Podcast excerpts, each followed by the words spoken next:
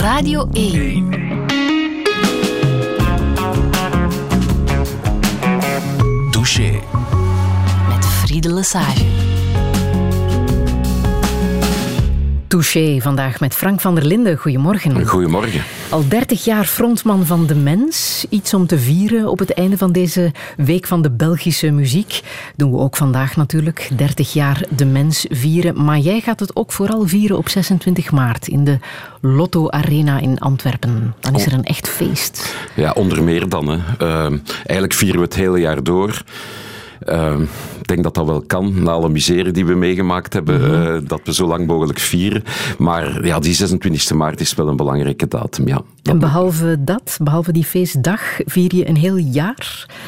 Ja, we doen dat uh, door een nieuwe plaat uit te brengen, ook rond die tijd. Uh, en ja, er is nu al nieuwe muziek uit dit jaar van de mens. En voor de rest gaan wij ook andere optredens doen. En die gaan we proberen zo goed mogelijk te doen, zoals we dat anders doen. En misschien wel iets meer nummers te spelen. Het is ons plan om overal 30 nummers te gaan spelen. Ja, dat ja. lijkt mij logisch. Hè? Ja, ja. De zit dat erin? Zeker wel, ja. ja, ja. Ik kondigde jou aan als uh, de frontman van uh, De Mens, maar je bent ook de man achter de schermen hè, van De Mens.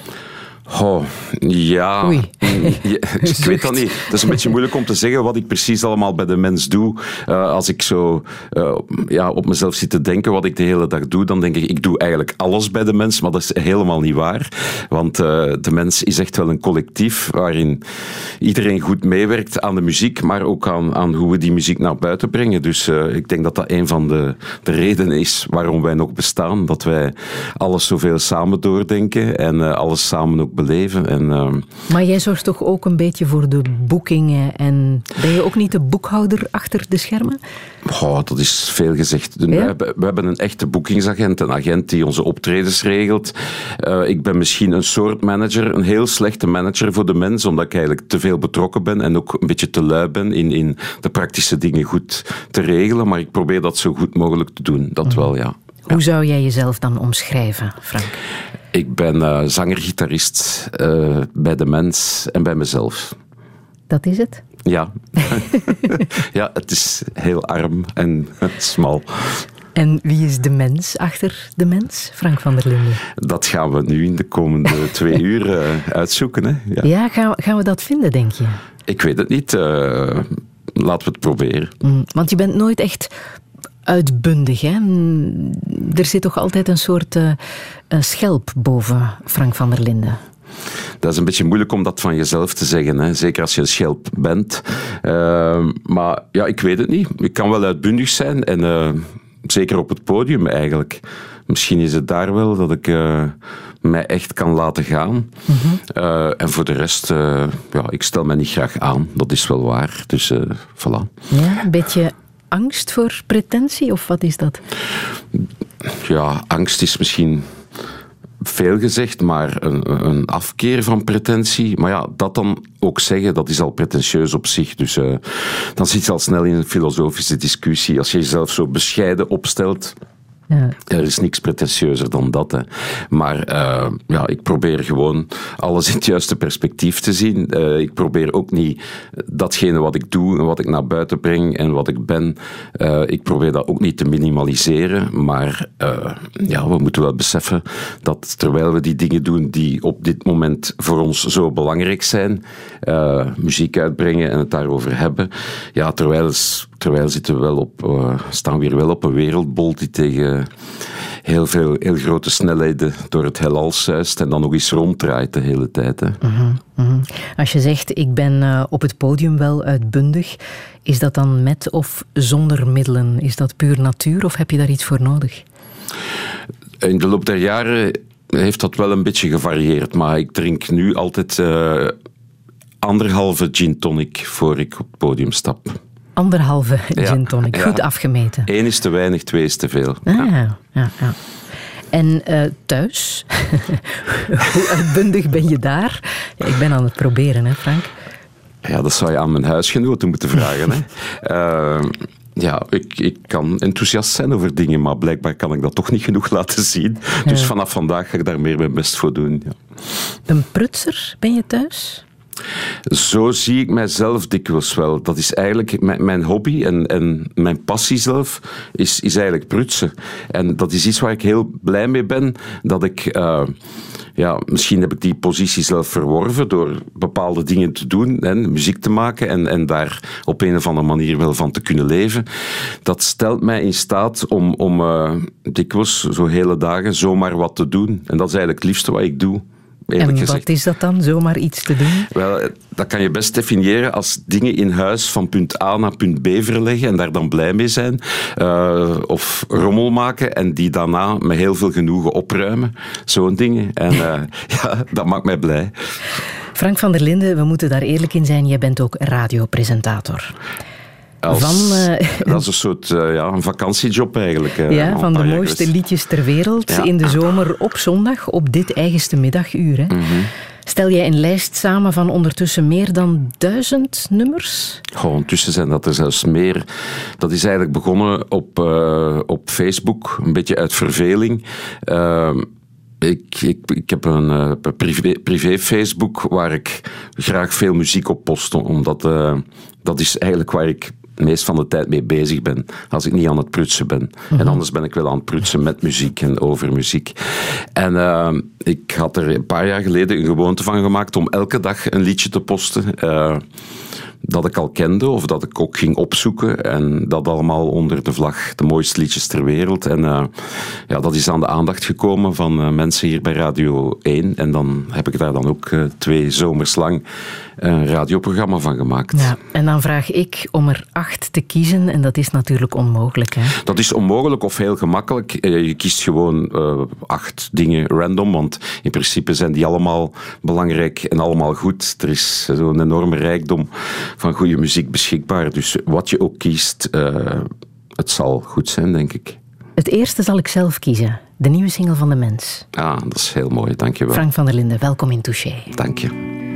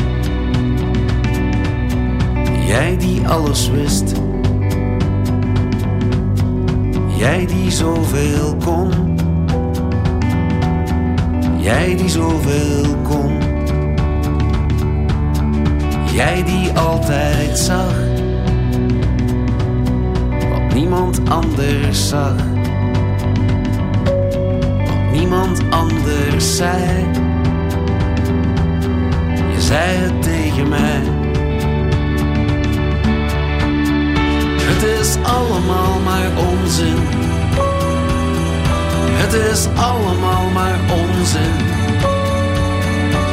We leven en lachen en huilen, maar wat maakt het uit? Het is allemaal maar onzin.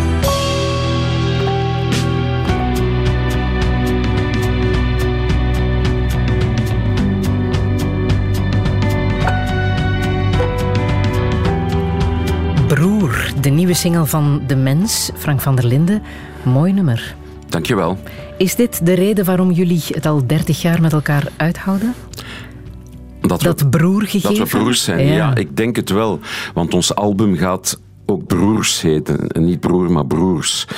En daar zit natuurlijk wel een idee achter. Ehm, ja, dat is wel zo. Hè. Als je al zo lang eh, met dezelfde mensen muziek samenspeelt, dan krijg je automatisch een relatie die de vriendschap voorbij gaat. eh, die tegelijkertijd intenser is dan, dan vriendschap, eh, maar ook weer oppervlakkiger. Dus ja, je kan dat vergelijken met een broer of een zus hebben. Dat je samen iets dieps hebt, maar dat je ook het oneens kan zijn, zoals vrienden het eigenlijk niet oneens kunnen zijn. En dus ik denk dat broers wel een, een goede, muziekbroers, maar toch nog iets meer van dat. Dus ik denk dat dat wel een goede omschrijving is, ja. Altijd gelukkig geweest met de naam De Mens? Wel, als er één ding is waar ik geen spijt over heb, dan is het die naam. Ge- eh, gewoon door de reacties van mensen daarop. Ehm, ja, toen we met die band begonnen, Michel de Koster, de bassist en ik, dan hadden we eigenlijk maar twee eh, mogelijkheden. We hadden zo een lijstje proberen te maken van namen, zoals je dat dan doet als je met een band begint. En het andere was M plus F, hè, Michel plus Frank. Dat was niet erg volwassen natuurlijk. Dat is meer, als je 16 bent, noem je je groep zo. En ja, ik had ook de mens opgeschreven en ik ben blij dat ik dat toen gedaan heb, want dat was direct van, ah ja, oké, dat is het. En uh, ja, dat is nooit moeilijk geweest. Op een of andere manier reageren mensen daar heel puur op. Ik kan daar een hele uitleg aan vastknopen. Hè. Zeggen dat de, de bedoeling van, van muziek is dat je mensen raakt en dat je het menselijke naar boven brengt. En dat is een dure uitleg, maar ja, op een of andere manier hangt die wel goed samen met die naam. Dus ik ben daar wel blij mee. Ja. Het is in elk geval stukken beter dan jouw allereerste groepsnaam. Ja, dat, uh, dat zal Sakosh geweest zijn. Sakosh, ja, ja hoe Sakosh. kwam je daarbij? Dat was tijdens jouw tienerjaren, puberjaren? Ja, ik was toen uh, 15, nee, 16.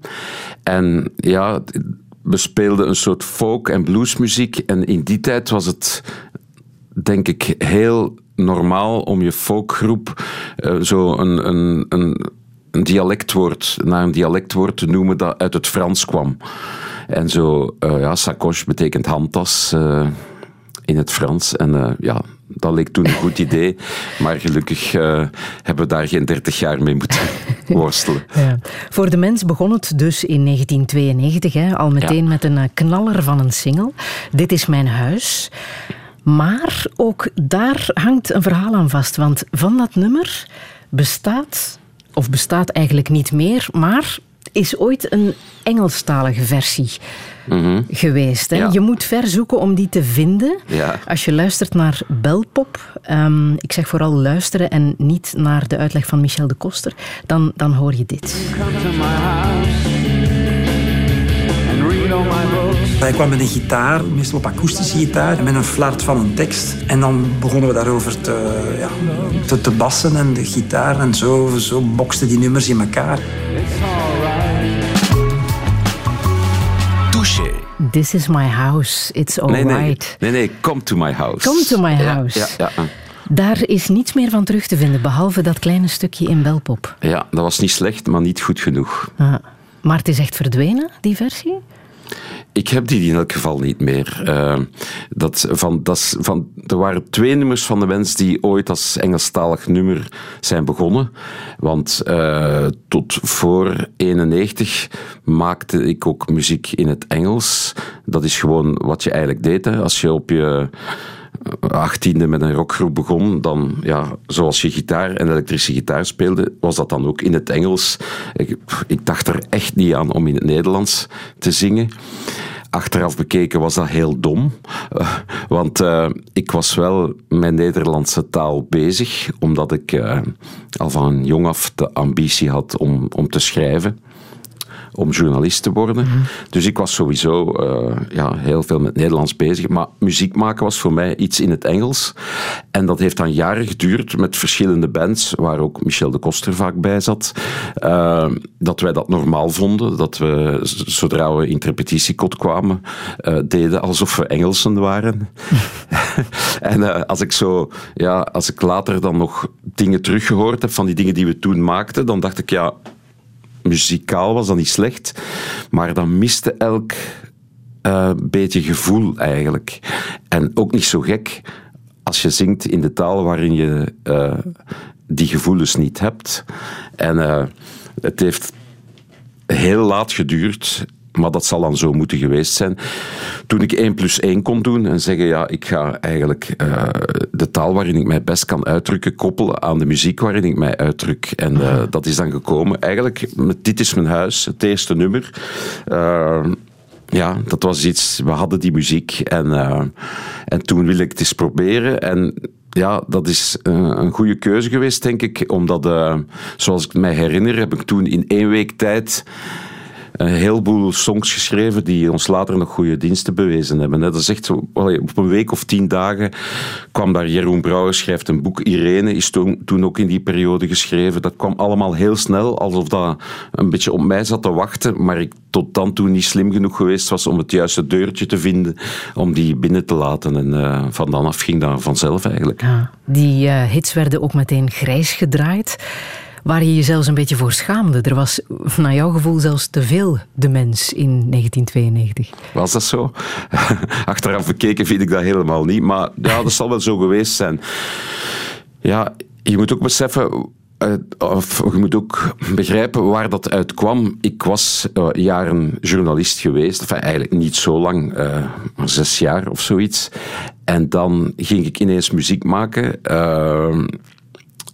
Nou, voor de buitenwereld was dat alsof ik ja, dat, dat er plekken bedacht en, en ineens besliste van, ah ja, nu heb ik gezien hoe dat kan, ik zal dat maar doen. Ik was natuurlijk al jaren met muziek bezig, maar dat was puur mijn hobby. En... ehm, dus ik wist, als ik met muziek naar buiten ging komen, dat eh, de messen wel gingen geslepen zijn. Bij pers, maar ook bij publiek. Dat die zouden denken, huh, die gast die een knak en humo schrijft, gaat die nu ineens muziek gaan maken?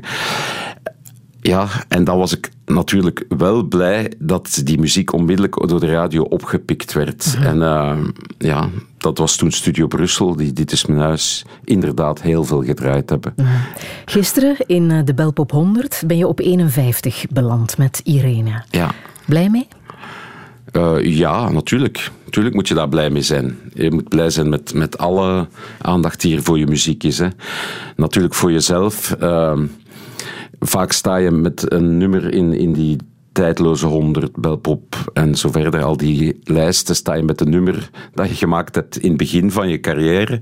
En dan denk je wel, eh, ja, maar moet er ook niet een beetje aandacht zijn voor al die kindjes die je gemaakt hebt daarna. Maar dat is, dat is iets waar je bij moet neerleggen, want wel, kijk, dat is... Want welk, zo- nummer, welk nummer zou je jezelf in eh, de Belpop 100 eh, gestemd hebben van jezelf? Oh, geen enkel. Geen enkel. Maar nee, dat moet toch helemaal niet. je dat- eigen favoriete nummer. Nee, dat bestaat niet. Nee? Dat bestaat niet, nee. Hou je van al je nummers of zit er toch iets tussen waar ga- je ondertussen een hekel aan hebt? Ja, dat varieert. Dat kan een beetje door de tijden heen gaan. Er is wel een periode geweest waarin ik... Nee, ik kan ook wel zien welke nummers ik zo snel gemaakt heb. En dan, omdat er nog één nummer nodig was voor een album.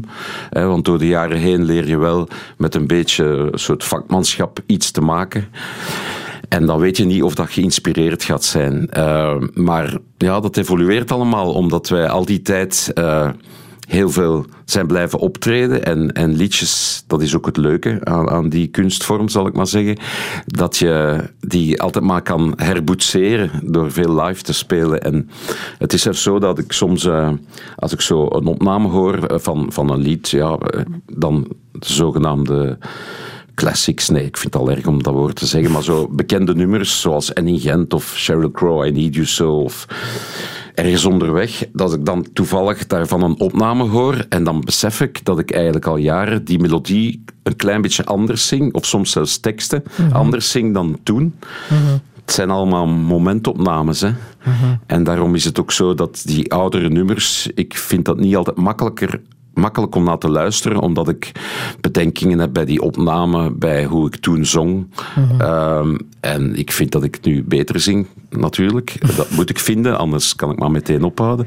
En uh, ja, en ik zeg het, in mijn hoofd zijn die nummers vaak anders. Dus, dus, maar ik krijg nooit een afkeer van de nummers zelf, want op dat ogenblik was dat nodig om die te maken. Dus, uh, en het is dan heel leuk dat die dan toch kunnen blijven leven, want dat is ook leuk aan liedjes schrijven. Hè. Je kan ja, je hebt daar zelf ook nog deugd van, van zo'n nummer dat je ooit eens op een verloren maandag gemaakt hebt. En uh, ja, je kan dat spelen. En, en met de mens spelen we nummers vanuit heel onze loopbaan.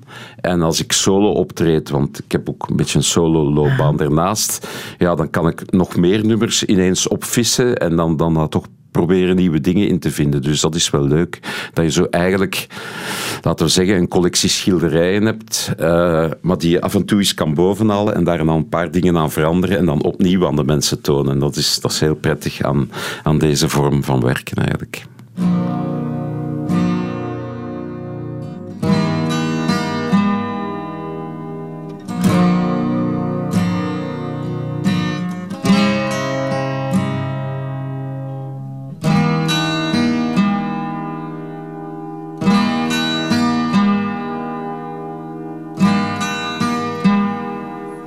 When the day is done and the ball has spun in the umpire's pocket away, and all remains in the groundsman's pace for the rest of time and the day. There'll be one mad dog and his master pushing for with the spin on a dusty pitch with two pound six of willow wood in the sun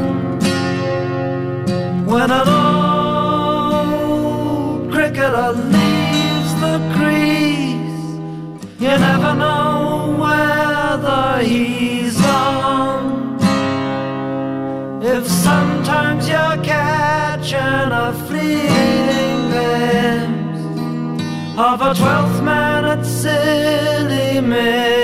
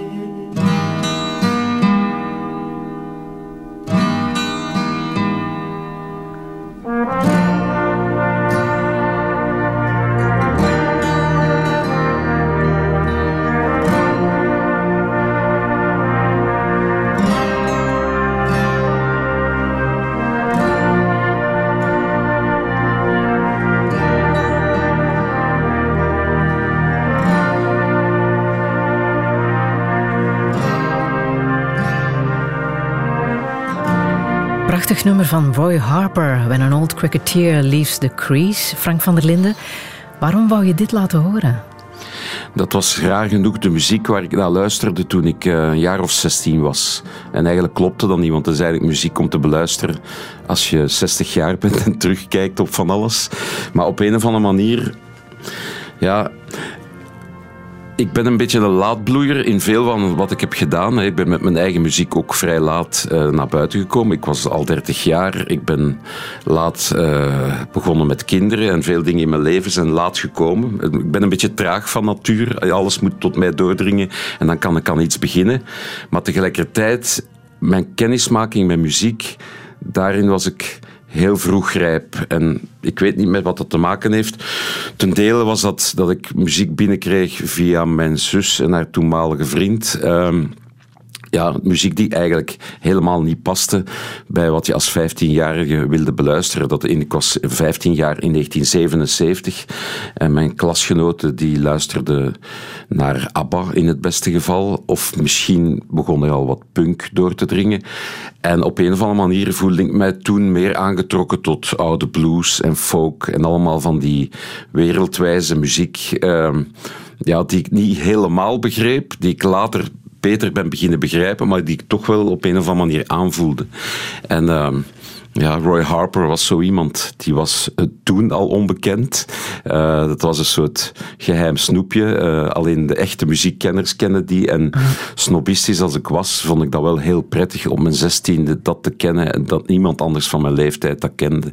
En als ik het nu terughoor, dan denk ik, ja, jij was eigenlijk veel te jong om dat echt te smaken. Maar ja, die muziek die blijft er echt wel staan. Want het is echt, specifiek dit nummer is echt een soort terugkijknummer. Hè? Een beetje met zachte melancholie terugkijken op, op eh, voorbije leven. Aha. En wat zie jij als je nu terugkijkt op dat voorbije leven? Ik ben best tevreden. Ja? Mhm. Hoe is het begonnen? In de rand van Brussel, hè? Ja, ik ben opgegroeid in Steenokkerzeel.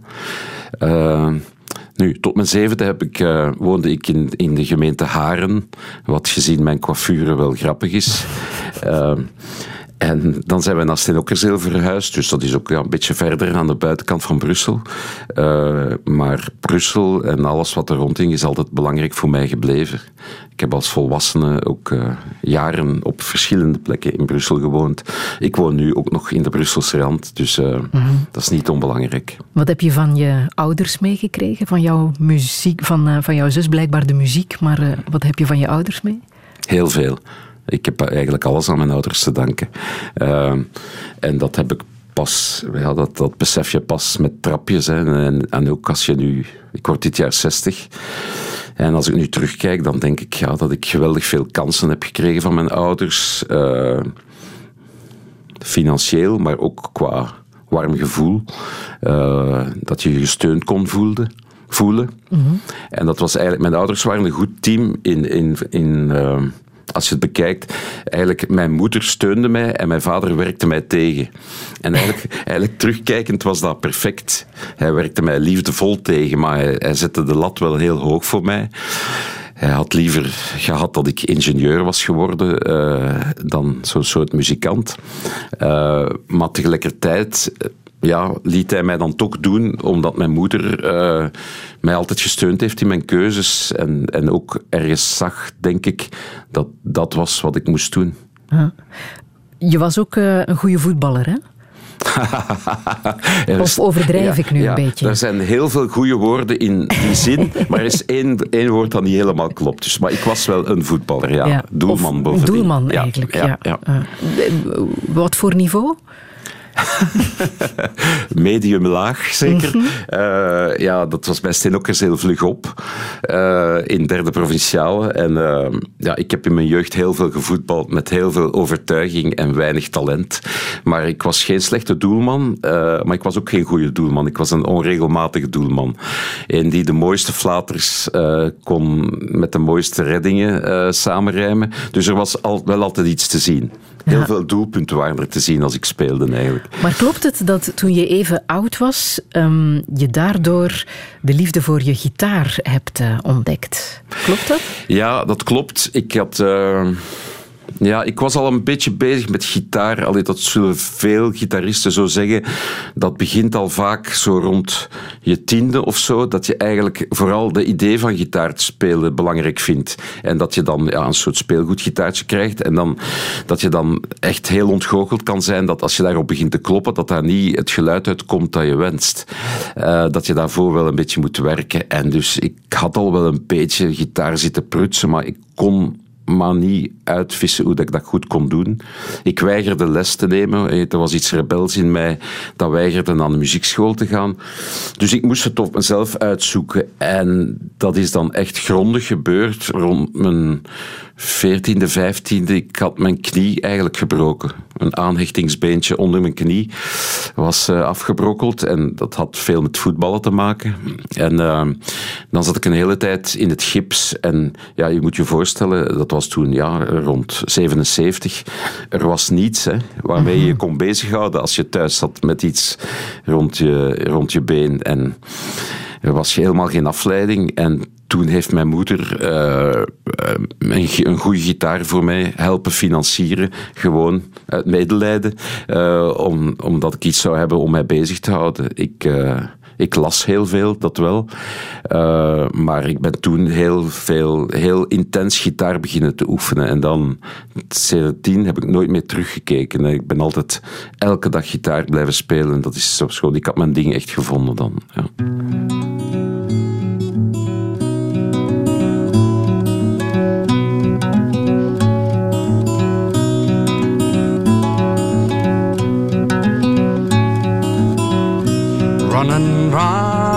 Home, breaking ties that you'd grown, catching dreams from the clouds.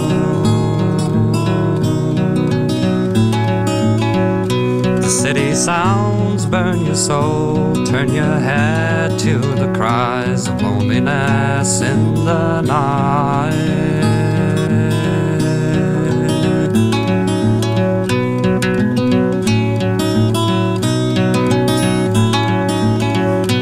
Like a fly when it's caught, the spider soon takes its prey, spins a dance round your heart.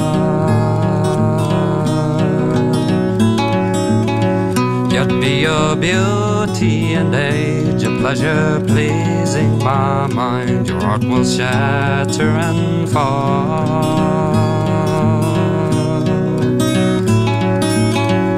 Step on pavement so cast a glance at the young girls are making their way.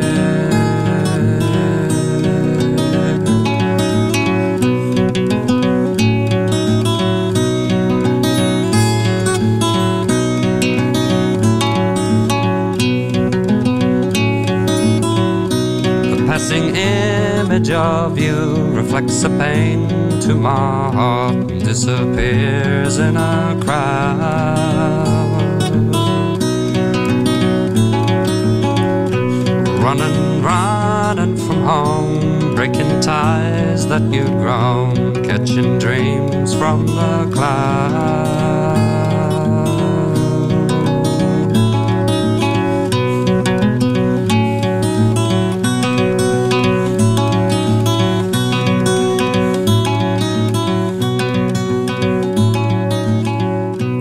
Running From Home, een prachtig kleinoot van Bertie Jansch, Frank van der Linden. Het is een naam die altijd terugkomt als het over jouw muzikale helden gaat, hè?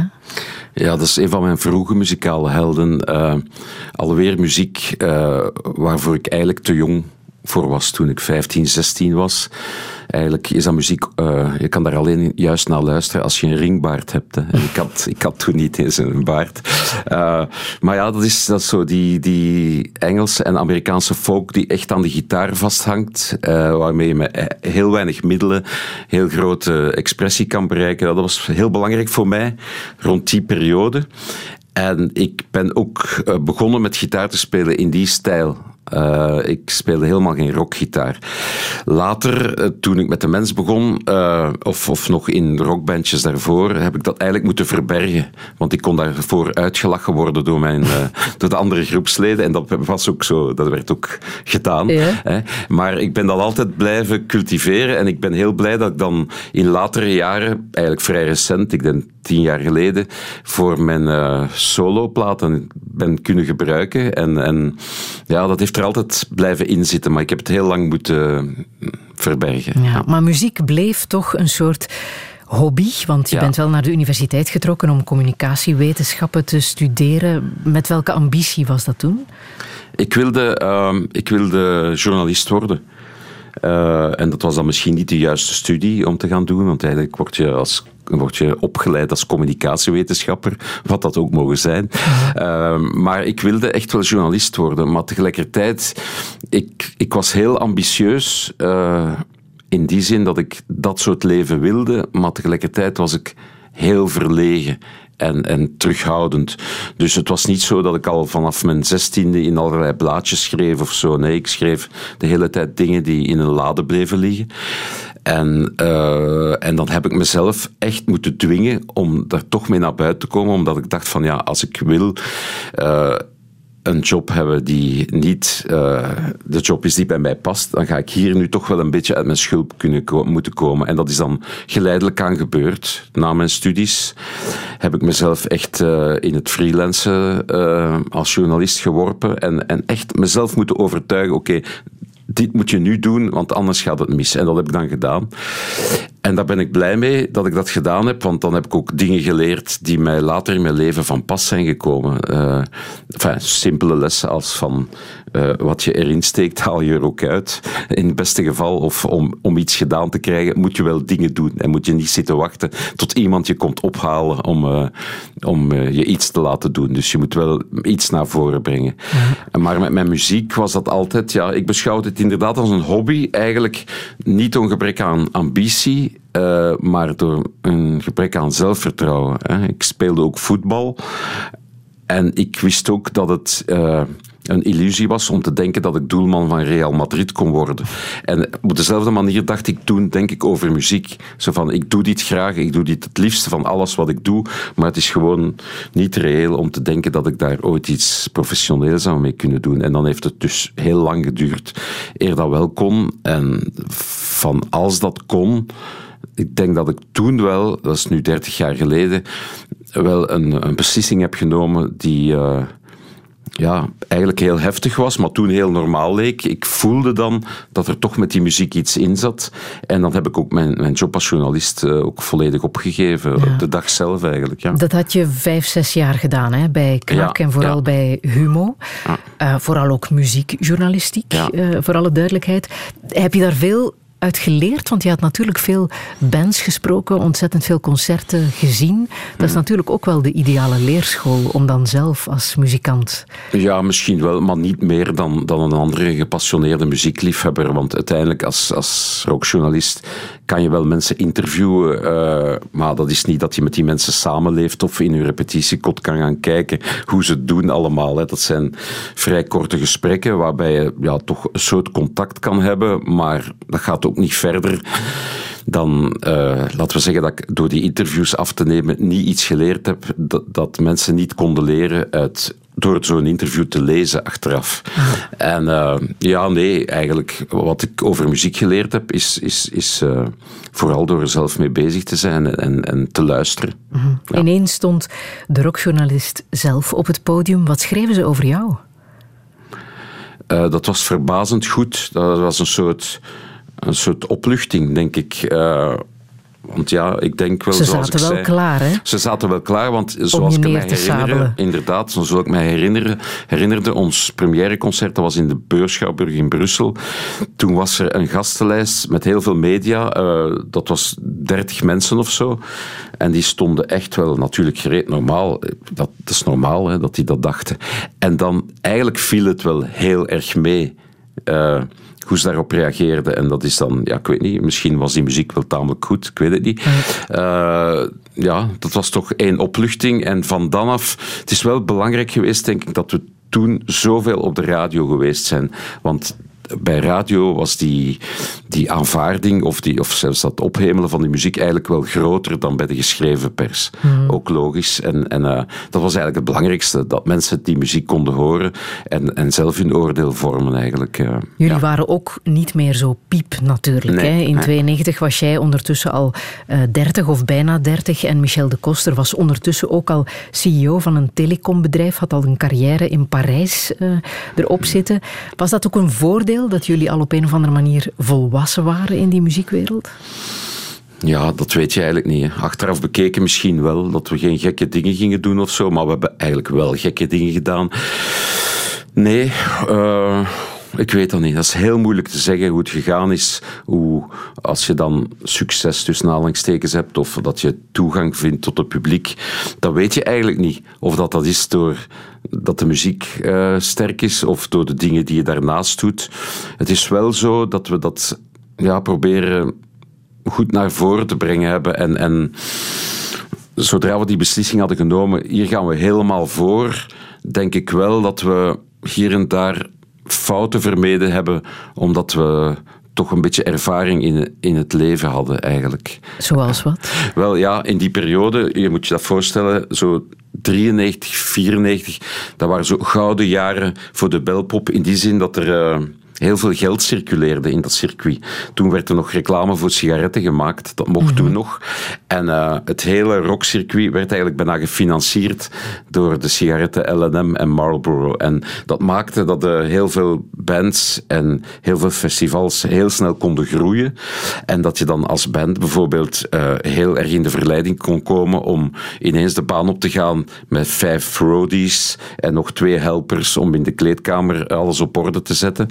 En uh, ja, dat, wij hadden op een of andere manier wel door van dat dat niet kon blijven duren. Dat we beter uh, ja, de dingen ook zelf konden doen. En we hadden wel een Rodi natuurlijk en iemand die voor onze instrumenten kon zorgen op het podium. Maar ja, we hebben ons nooit te beroerd gevoeld om zelf onze gitaar naar het podium te dragen. En, uh, en zo zijn we eigenlijk blijven werken. Zijn we altijd uh, met een kleine, trouwe ploeg blijven werken en nooit ja, geld aan domme dingen uitgegeven. En, en dat is denk ik ook een van de redenen waarom we dat kunnen blijven doen zijn. Nou, ben je er die dertig jaar lang um, goed van kunnen... Heb je daar goed kunnen van leven? Maar ik denk, als je mij bekijkt, ik zie er niet uitgemergeld uit. Dus uh, ja, ik heb ervan kunnen eten, ja. ja. ja. Van, wat is dat dan? Van uh, de concerten vooral? Ja, eigenlijk wel. Hè. Van, het platenverkoop... Uh, hebben wij eigenlijk nooit fortuinen verdiend. Dus dat was het eigenlijk op een manier wel prettig. Toen, uh, ja, in, in de voorbije jaren is de platenverkoop altijd maar meer gekelderd. En voor ons was dat eigenlijk minder erg dan voor anderen, omdat wij inderdaad het grootste deel van ons inkomen toch uh, inkomen uit, uit optredens uh, haalden. En dat, dat viel eigenlijk goed mee, want we zijn heel snel echt echt een echte liveband geworden. Hè? Ah. Want de mens was uiteindelijk begonnen met twee gasten uh, die ja, rond de cassetterecorder zaten en, en zelfs met een drummachine. Uh, en geen drummer, maar heel snel hebben we er dan een drummer bij gehaald en zijn we echt uh, een soort typische livegroep die echt op het podium tot zijn recht kan komen geworden. Omdat we dat wilden en omdat we dat graag deden. En ehm, ja, ik denk dat daar geen geheim in is. Als je goed wil optreden, moet je graag optreden. En dan kom je in, tot een soort houding, ja, ik zeg het altijd, mensen vragen soms, uh, moet je optreden dit weekend? En dan denk ik toch altijd, ik mag optreden. Ah. En dat, door die 30 jaar is dat zo gebleven. En ik denk, door je bewust te zijn van wat je daar eigenlijk doet, dat je ja, jezelf eigenlijk het, even het recht toe-eigent om een paar meter boven de grond te staan en boven de rest van de mensen, want een podium is altijd 30 centimeter of 2 meter hoger dan de rest van de aarde. Uh, ja, dat, als je dat goed beseft en als je ook blij bent dat je dat kan doen en dat je van de mensen die daar naartoe komen en uh, een ticket betalen, dat je eigenlijk een soort uh, vrijbrief krijgt, een toelating om dat voor hen te doen, mm. ja, dat je dan beter op het podium staat en dat je ook heel veel meer kan teruggeven eigenlijk. Je moet het graag doen, anders kan je niets geven wat je moet geven.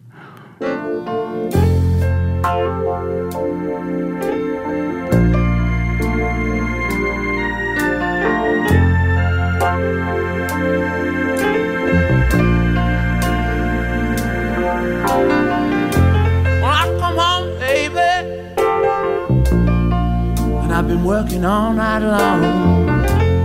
I put my daughter on my knee. And she said, Daddy, what's wrong? She whispered in my ear so sweet. You know what she said? She said,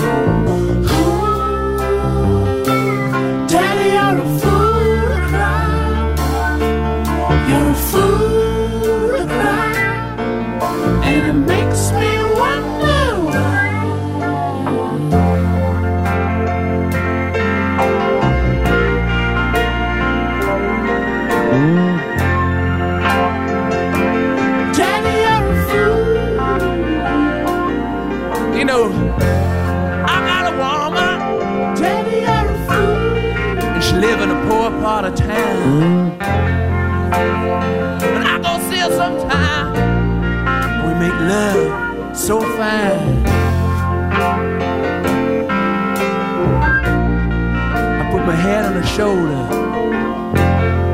She said, Tell me all in trouble. You know what she said? She said,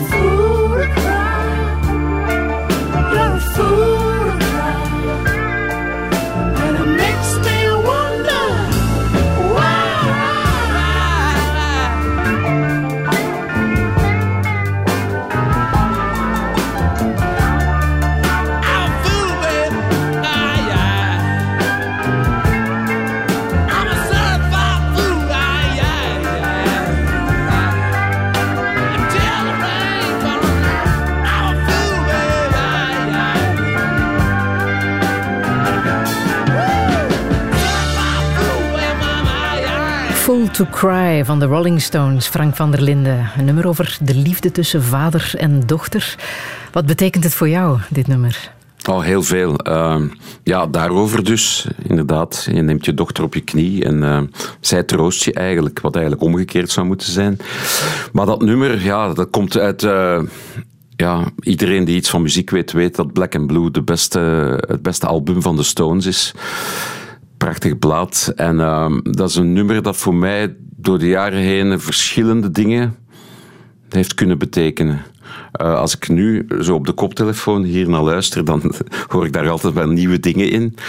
Je hoort ook hoe goed het gezongen is, maar ook hoe live gespeeld in de studio. Daar zit echt niks artificieels aan. Dat is gewoon, het zijn gasten die samen een beetje hun ziel uitstorten. En eh, ja, dat is een goede nummer als test. Eh, ook want... mijn vriendin bijvoorbeeld vindt dit een prachtig nummer. En ik vind dat prachtig, dat mijn prachtige vriendin dit een prachtig nummer... dat is een goede... Ja, dat is een soort Ja. shortcut dat je met mensen ook kan nemen. eh. Ja. Dan weet je, ja, dat, dat zit al goed. Je hebt ooit het podium gedeeld hè, met de Stones. Ja, ja. Maar zij- 2004? ja, maar zij hebben het niet echt geweten. Hè. Laten we zeggen dat wij op, eh, rond de middag op een podium stonden waar s'avonds de Stones dan eh, op stonden. Dat was op... eh het werd de Classic, Ja. TV Classic Ja. in 2004, ja. Ja, En ze bestaan dit jaar 60 jaar. ja die Frank. durven nogal, hè. Ja. Ja. En om dat te vieren brengt de Britse Post een eh, set van 12 postzegels uit. Ze zijn de vierde band die dat krijgen na de Beatles, Pink Floyd en Queen. Zou jij graag eens op een postzegel staan, Frank? Ja, misschien wel. Maar hoewel postzegels niet zoveel meer gebruikt worden. Hè. Nee. Dus stel dat je gewoon ergens, eh, ja, ik weet niet, aan e-mails kan toegevoegd worden of zo, dan zou dat eigenlijk veel meer verspreid worden. Maar ja, dat mag, maar dat moet niet. Ik denk ook niet dat als je dat aan- Mick Jagger zou vragen, dat hij nu echt blij is dat dat gebeurt. Ik denk dat eh, muzikanten vooral blij zijn dat ze hun muziek zijn kunnen blijven verspreiden en dat er blijvend naar hen geluisterd wordt. Dat is toch het belangrijkste, want op zo'n postzegel staan, ja, ik weet niet, dat is dan dat je dan ook faam krijgt na je leven of zoiets. Hè. Het woord post zit er al in eigenlijk. Dus eh, ja, maar wat heb je daaraan? Zou je weten wat je moet zeggen als je Mick Jagger echt oog in oog zou kunnen spreken? Ja, Ja? Wat? ja. Eh, gefeliciteerd zou ik zeggen. Met, met wie je bent en wie, wie, wie je blijft te zijn. Want eh, ja, die man is al heel lang bezig. Maar als je hem op Instagram volgt, dan zie je ook de filmpjes eh, waarin hij zich klaarmaakt voor eh, de tournee van de Stones. En dat zijn een soort workouts eh, die echt heel indrukwekkend zijn. En het is natuurlijk niet alleen dat wat in, eh, indrukwekkend aan hem is. Mick Jagger is een heel onderschatte tekstschrijver bijvoorbeeld. En eigenlijk ook een heel onderschatte zanger. Eh, mensen zien hem vooral als een soort figuur. En de Stones, ja, dat is natuurlijk, daar hangt van alles rond. Maar de Stones zijn ook een band die zo'n rijk repertoire hebben. En eh, dat gaat voorbij de bekende nummers natuurlijk. En eh, ja, het is ongelooflijk dat ze dat blijven verrijken zijn. En Wat deel, jij, wat deel jij nog meer met je lief, behalve de liefde voor dit nummer? Gewoon een heleboel zeker, anders zouden we niet samen zijn. Hè.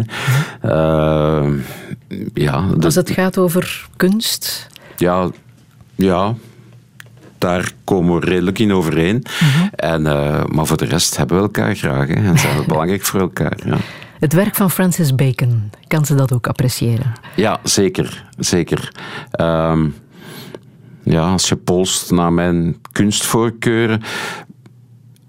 Ik heb dat eigenlijk moeten leren om, om naar beeldende kunst eh, te kijken en daar iets bij te voelen. Want bij mij is alles toch muziek. En eh, op een gegeven moment heb ik ook een beetje opgegeven om mezelf dat te verwijten. Dat ik een soort vakidioot zou zijn. Maar muziek is gewoon de manier waarop ik in de wereld binnenkom en er ook buiten ga. En ehm, ja, andere kunstvormen, ja, natuurlijk wel literatuur en zo. Dat is altijd bij mij heel erg binnengekomen. Maar met de visuele kunst heeft het heel lang geduurd. En, Ja. en eh, ja, er zijn wel dingen. Nu, Francis Bacon is ook iets dat altijd vermeld wordt, om, omdat ik er eh, uiteindelijk ook, en dan nog in opdracht van Radio 1, een nummer over gemaakt heb, eh, Man in het Blauw. En dat is een nummer dat we met de mensen nog steeds spelen, met veel plezier. Ehm, ja, dat, ja, Francis Bacon. Maar dat kan denk ik niet aan de muur bij jou. Vermoed ik.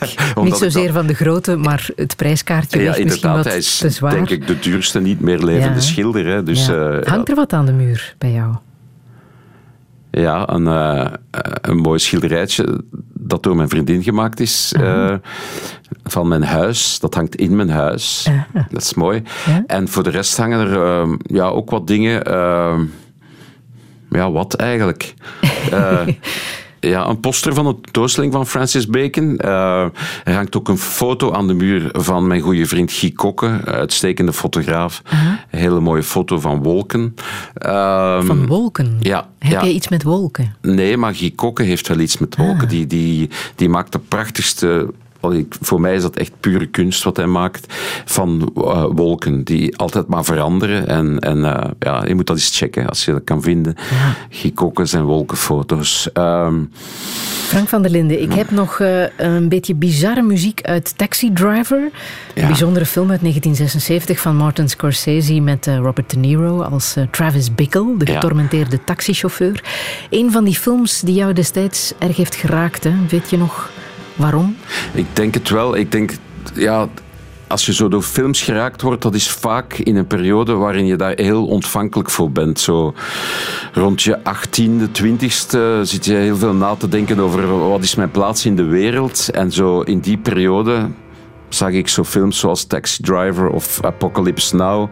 En dat is het soort films dat je, als je dan uit de cinema komt, dat je naar de mensen zit te kijken van, maar hoe kunnen jullie nu zo leven? Dat is, ineens zie je de wereld helemaal anders. En ik denk dat er dan later in je leven niets meer is dat je zo kan aangrijpen eigenlijk. En, eh, en dan, ja, zeker met die muziek bij, dus ik denk van Bernard Herrmann. Ja. ja, dat doet iets met een mens, ja. Ja, we zullen luisteren naar die muziek van Bernard Herrmann.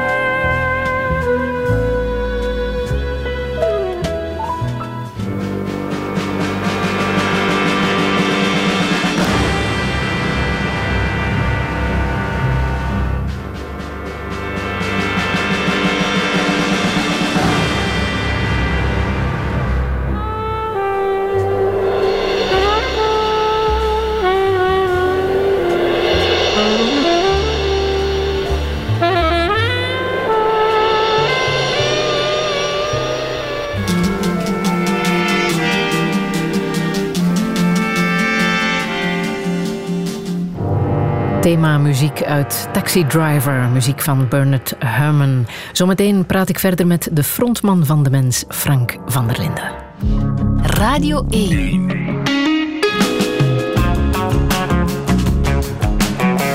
Douche. Met Friede Lesage. Touché met Frank van der Linden, al 30 jaar frontman van De Mens. Maar wat voor mens is de mens achter de mens? Zelf omschrijft hij zich als iemand die elke dag wel enkele seconden tekortschiet. Als vader, als vriend, als huishouder, als praktisch functionerende mens. Maar hoe moet het verder? Wat wil hij de nieuwe lichting muzikanten graag meegeven? Hoe moeilijk is het zingen over de liefde? En hoe bereidt hij zich voor op zijn 60ste verjaardag? Dit is Touché met Frank van der Linden. Een goede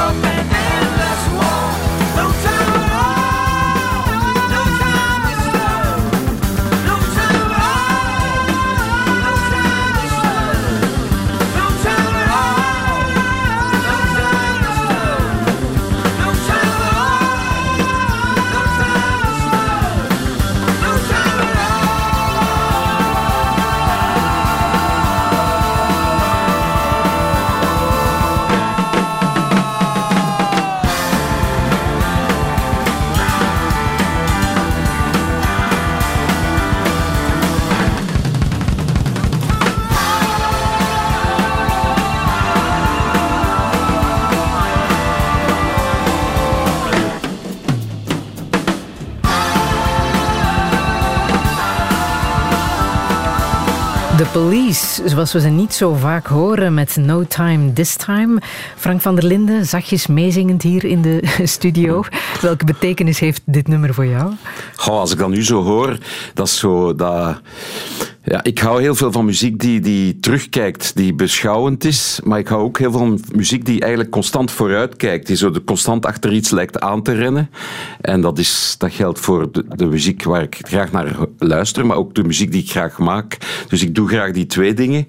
Uh, ja, muziek is, is iets wat zich in de tijd afspeelt. Hè. Dat is uh, dus als kunstvorm. Dat, dat gaat met tijd, dat doet iets met tijd. En uh, ja, er is een bepaald soort muziek die eigenlijk over wat voorbij is gaat en dat ook dan op die manier uitdrukt. Maar dit van de police, dat is zo. Dat gaat altijd vooruit. En dat, is, ah. dat lijkt alsof die allemaal achter een wortel zitten aan te rennen die ze nooit, nooit kunnen vastkrijgen. Dat is enorm opwindend. En uh, vooral ook om live te spelen uh, op die manier. Dat ja. dat echt zo altijd maar voortendert. En, uh, heel Heb jij opwindend. een definitie voor een goede muzikant? Wanneer ben je een goede muzikant?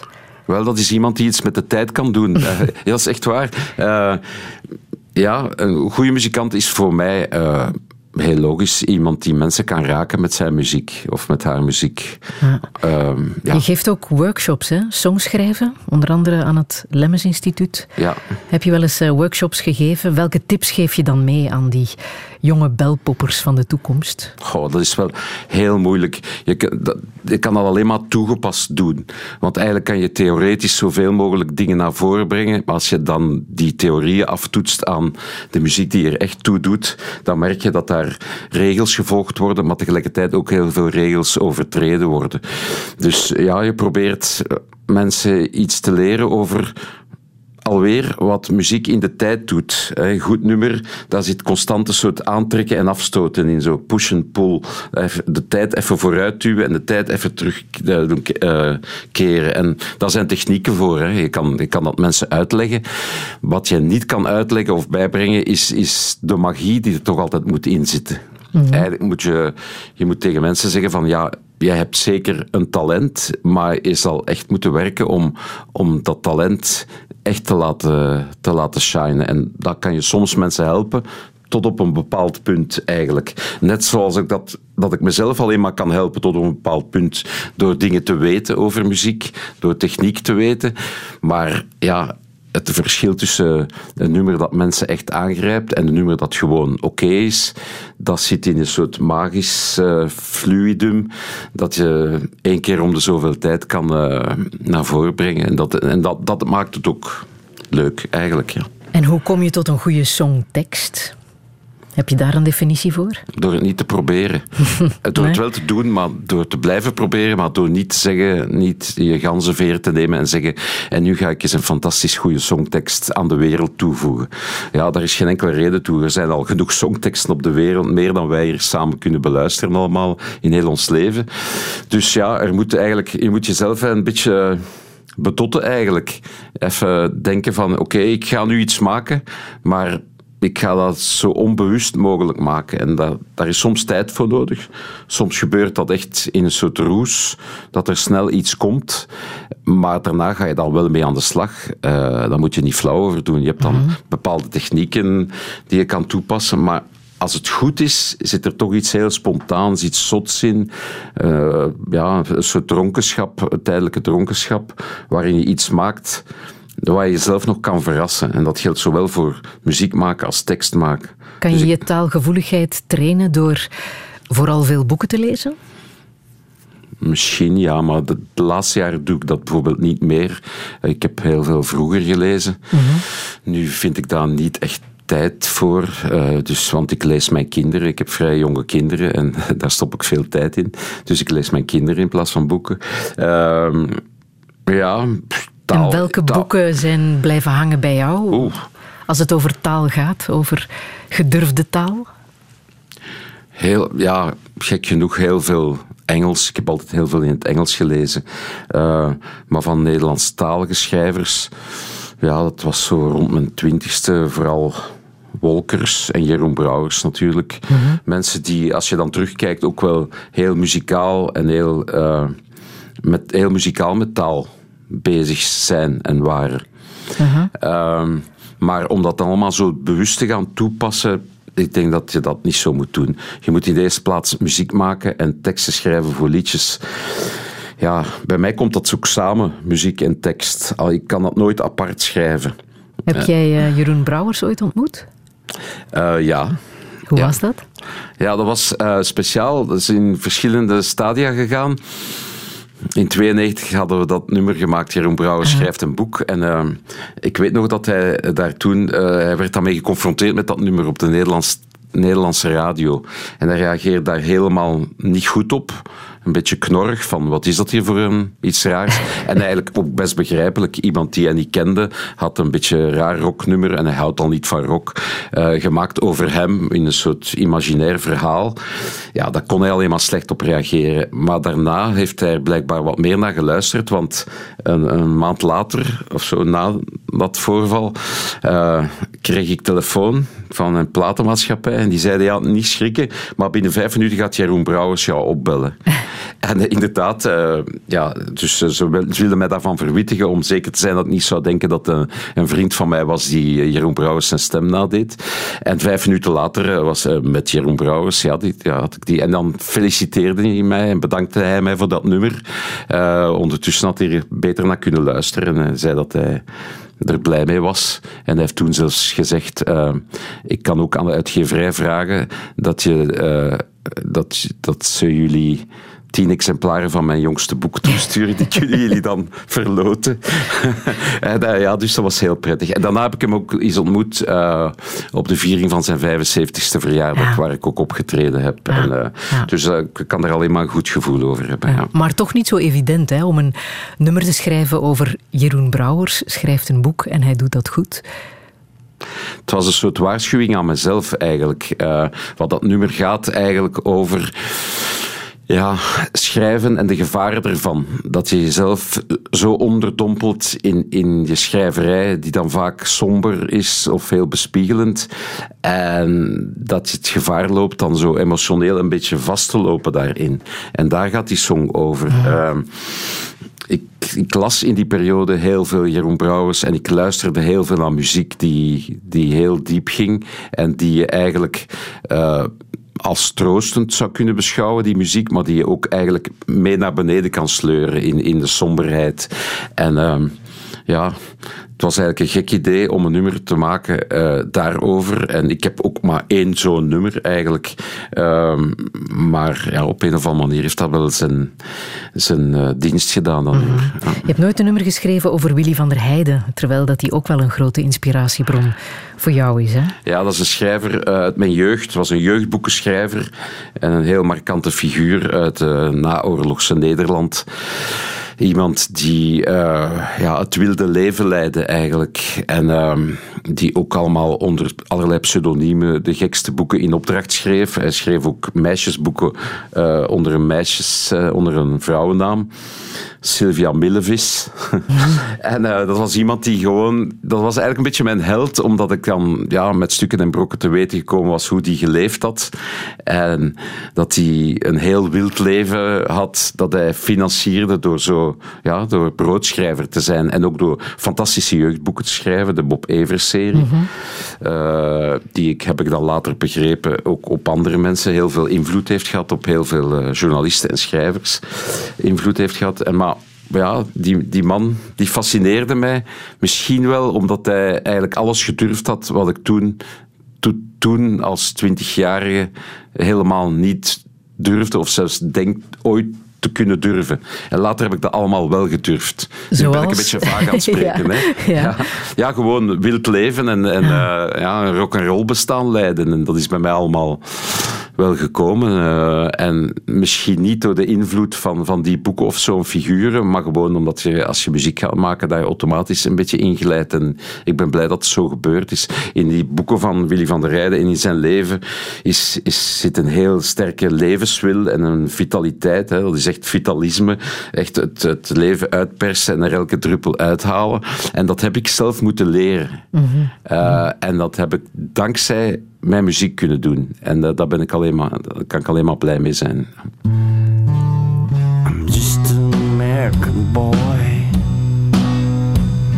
Raised on MTV And I've seen all the kids in the soda pop bands But none of them look like me So I started looking around light out of the dim. And the first thing I heard that made sense was the word of Muhammad, peace be upon him. Ashadu, la ilaha illallah. There's no God but God if my daddy could see me now chains around my feet. You don't understand that sometimes a man's got to fight for what he believes. And I believe God is great. All praise due to Him. If I should die, I rise up to the sky just like Jesus. Peace be upon Him. I shall do. La ilaha illallah. There's no God but God.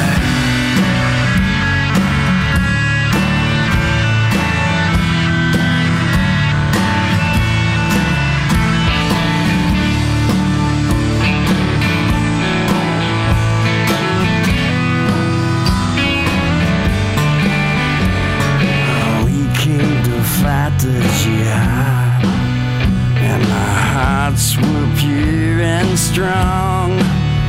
And death filled the air, we all offered the present, prepared for our martyrdom.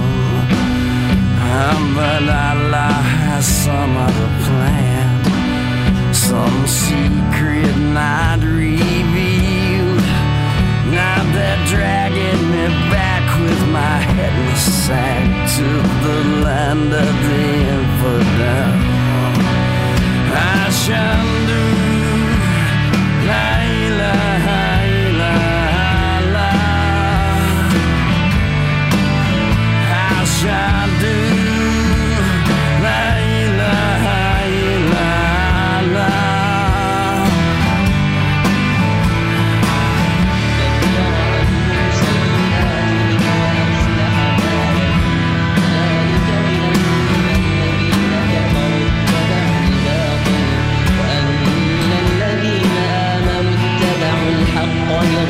ربهم كذلك يضرب الله للناس أمثالهم فإذا لقيتم الذين كفروا فضرب الرقاب حتى إذا أثخنتموهم إذا أثخنتموهم Vooral het staartje van dit nummer wou ik zeker nog laten horen. Steve Earle met John Walker's Blues.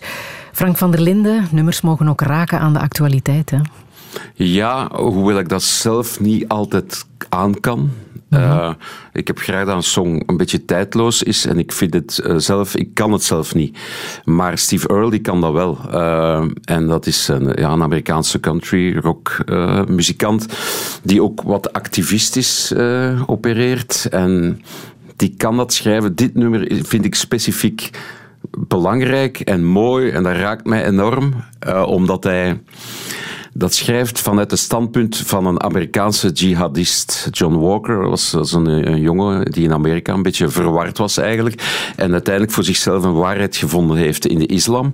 En dat dan zelfs in die mate gevonden had dat hij naar het Midden-Oosten is getrokken op een of andere manier om daarmee eh, te vechten aan de kant van Allah, zal ik maar zeggen. En dat lied is echt in de eerste persoon gezongen. Dus eh, hij, hij zingt het verhaal van John Walker. En het mooie daaraan is dat, dat die muziek het voor ons totaal onbegrijpelijke toch begrijpelijk kan maken. Want eigenlijk is het eh, gezongen uit het standpunt van iemand die door ons als een monster kan beschouwd worden. Hè? Iemand die andere mensen wil doodmaken op, op eh, basis van een religieuze leugen. Of hoe je dat ook wil zien. En ja, toch kan je meevoelen met John Walker, omdat dan, dat daarin uitgelegd wordt hoe hij zich voelde. En dat is eigenlijk wat muziek kan doen. Kan het on, onbegrijpbare begrijpelijk maken of toch aanvoelbaar maken. En dat is iets waar je in je muziek naar kan streven, niet moet streven, maar dus, dat kan wel een goed bijproduct daarvan zijn dat, eh, dat je een soort begrip krijgt voor alles wat er bestaat. En, en ehm, in je eigen muziek het is altijd heel mooi als, als, als mensen eh, tegen jou zeggen: eh, Ja, je komt heel wijs over. Er zitten heel veel wijsheden in, je, wijsheden in je liedjes. En dan denk ik: Ja. Laat mensen dat maar denken. Het is een mooi compliment. Maar dan heb je denk ik vooral ja, heb je je job gedaan? Dat mensen denken... eh, ja, Bart Peters die zegt altijd... eh, het lied is, is slimmer dan de zanger. En daar heeft hij zeker gelijk in. Eh, dat is de bedoeling van liedjes. Dat maar je- voel ik toch een beetje frustratie dat jou dat niet lukt om over Nee. de grote actualiteit of... Helemaal niet. Integendeel, nee. Ik ga me daar gewoon... Ik weet dat dat niet echt mijn ding is. En, eh, en ik vind het ook heel moeilijk. Er zijn ook heel weinig liedjes zoals dat nu van, van Steve Earle, die, dat echt, die daar echt mee wegkomen. Want de bedoeling van een lied is dat je het langer dan een week kan zingen. En als je over de politieke actualiteit gaat zingen, ja, dan kan je beter een, een column of een, of een pamflet uitbrengen dan een liedje dat nog langer moet voortdoen. Want dat is het mooie aan liedjes, dat die zo lang kunnen blijven duren. En om dat dan over zo de nauwe actualiteit te doen, ja, dan moet je... Dat moet je kunnen. En dat Ja. kan je ook maar heel af en toe. Steve Earle doet dat ook niet de hele tijd. Zou ehm, Steve Earle een soort vriend, broer, buddy van jou kunnen zijn? Nee, want dat is een gevaarlijke ex-junkie. Die, eh, ja, misschien wel. Ja, dat is iemand met wie ik wel zou kunnen opschieten, denk ik. Ja, Maar een gevaarlijke ex-junkie, dat zou voor jou ook gevaarlijk zijn. ja nee. Nee, toch niet. Nee, ik zeg dat nu zo. Ik denk dat die is ook helemaal bijgedraaid. En dat is iemand die enorm hard werkt. Dat is waarschijnlijk heeft te maken met zijn junkie verleden. Die, die moet de hele tijd eh, nieuwe dingen maken om, om zichzelf bezig te houden. Want allee, eh, teruggebruik, dat is een soort hobby. Hè. En je moet ervoor zorgen dat, dat je genoeg te doen hebt om niet naar dat soort hobby's te gaan. Eh, maar Is ik- het van jou ooit een hobby geweest? Nee, nee. Heel bewust? ja, hoe gaat dat? Eh, hoe je leven indeelt en, en, en omgaat met de toxische stoffen en alcohol. Dat heeft vaak te maken met ontmoetingen of, of, of eh, je slecht voelen op een bepaalde manier. Maar eh, ik heb wel geleefd, maar altijd op een manier dat ik in leven kon blijven. Ah, met de juiste vrienden. Ja, ja belangrijk. Belangrijk, hè, bij ja, jou? Ja, ja. Vooral mannenvrienden. Mag ik dat zeggen? Ja, ik kan ook wel best vriend zijn met vrouwen. En ik, ik denk ook eh, dat ik probeer altijd ook de beste vriend zijn van de vrouw met wie ik een relatie heb. Eh, maar mannenvriendschappen, ja. Ik wil dat ook niet cultiveren zo op zijn à la Jacques Brel of, of Brassens. Zo van, ja, eh, les d'abord. Ja, daar wordt vaak heel pathetisch over gedaan. Hè. Maar als je ja, terugkijkt, dan... Die vriendschappen zijn belangrijk, ja. Mhm. Kan je zeggen wanneer die vriendschappen echt al het verschil hebben gemaakt in jouw leven? Nee. Ah nee, juist niet. Dat, dat werkt... Dat sluit binnen, hè. Ik vind ook dat je daar een soort terughoudendheid moet aan de dag leggen om...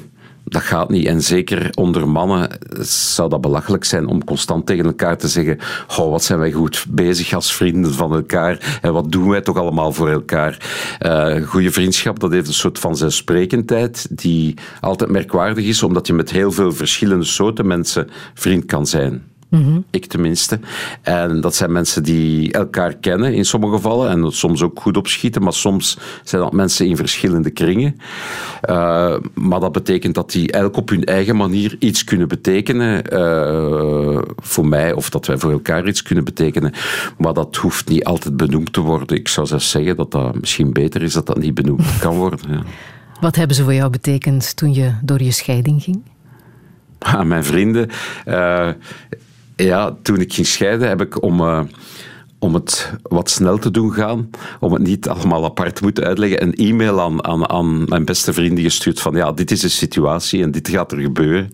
En eh, ja, dus daar waren we eigenlijk al een beetje humoristisch over aan het doen. En, eh, maar daarna zijn er wel gesprekken gekomen die, die mij veel goed gedaan hebben, ja.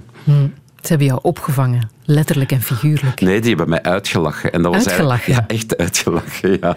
Ik dacht dat die allemaal gingen... Ja, ja natuurlijk hebben die wel een soort empathie eh, eh, getoond. Maar ja, uiteindelijk zijn mijn vrienden min of meer van dezelfde leeftijd als ik, hoewel ik ook wel wat jongere vrienden heb. Maar iedereen had ondertussen wel ook eh, break-ups meegemaakt en zo. Dus iedereen is daar ervaringsdeskundige in. En dan zijn er dingen die je zelfs niet hoeft te zeggen tegen elkaar. Eh, nee, dat, dat werkt heel... eh, dat moet niet geïnstalleerd worden of zoiets om daarover te praten. Dat ze, Je was ook op dat vlak een laatkomer. Jawel. Eh nou ja, ik, ik ben laat gescheiden omdat ik ook laat getrouwd ben. En eh, daarvoor had ik ook al maar relaties gehad die, die dan ook op een, een soort scheiding uitmonden. Eh, dat noem je dan het leven eigenlijk. Hè. Eh, maar met vrienden is dat zo. Ik denk dat het belangrijkste is dat je elkaar kan uitlachen. Eh, want dat helpt echt om het allemaal te relativeren. En, en ja, dat is eigenlijk de voornaamste functie van, van, van vrienden. Om, om gewoon heel eerlijk je te kunnen zeggen dat je niets voorstelt en zij ook niet.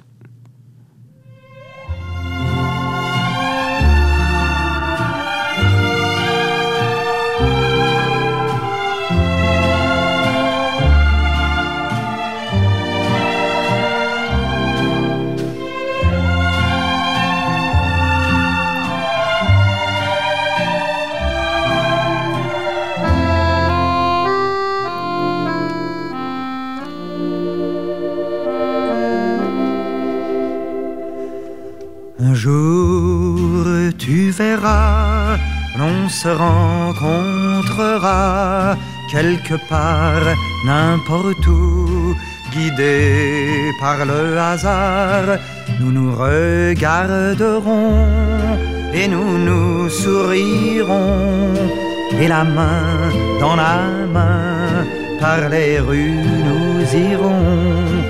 Le temps passe si vite, le soir cachera bien nos cœurs, ces deux voleurs qui gardent leur bonheur. Puis nous arriverons sur une place grise où les pavés seront doux à nos âmes grises. Il y aura un bal pauvre et très banal sous un ciel plein de brume et de mélancolie.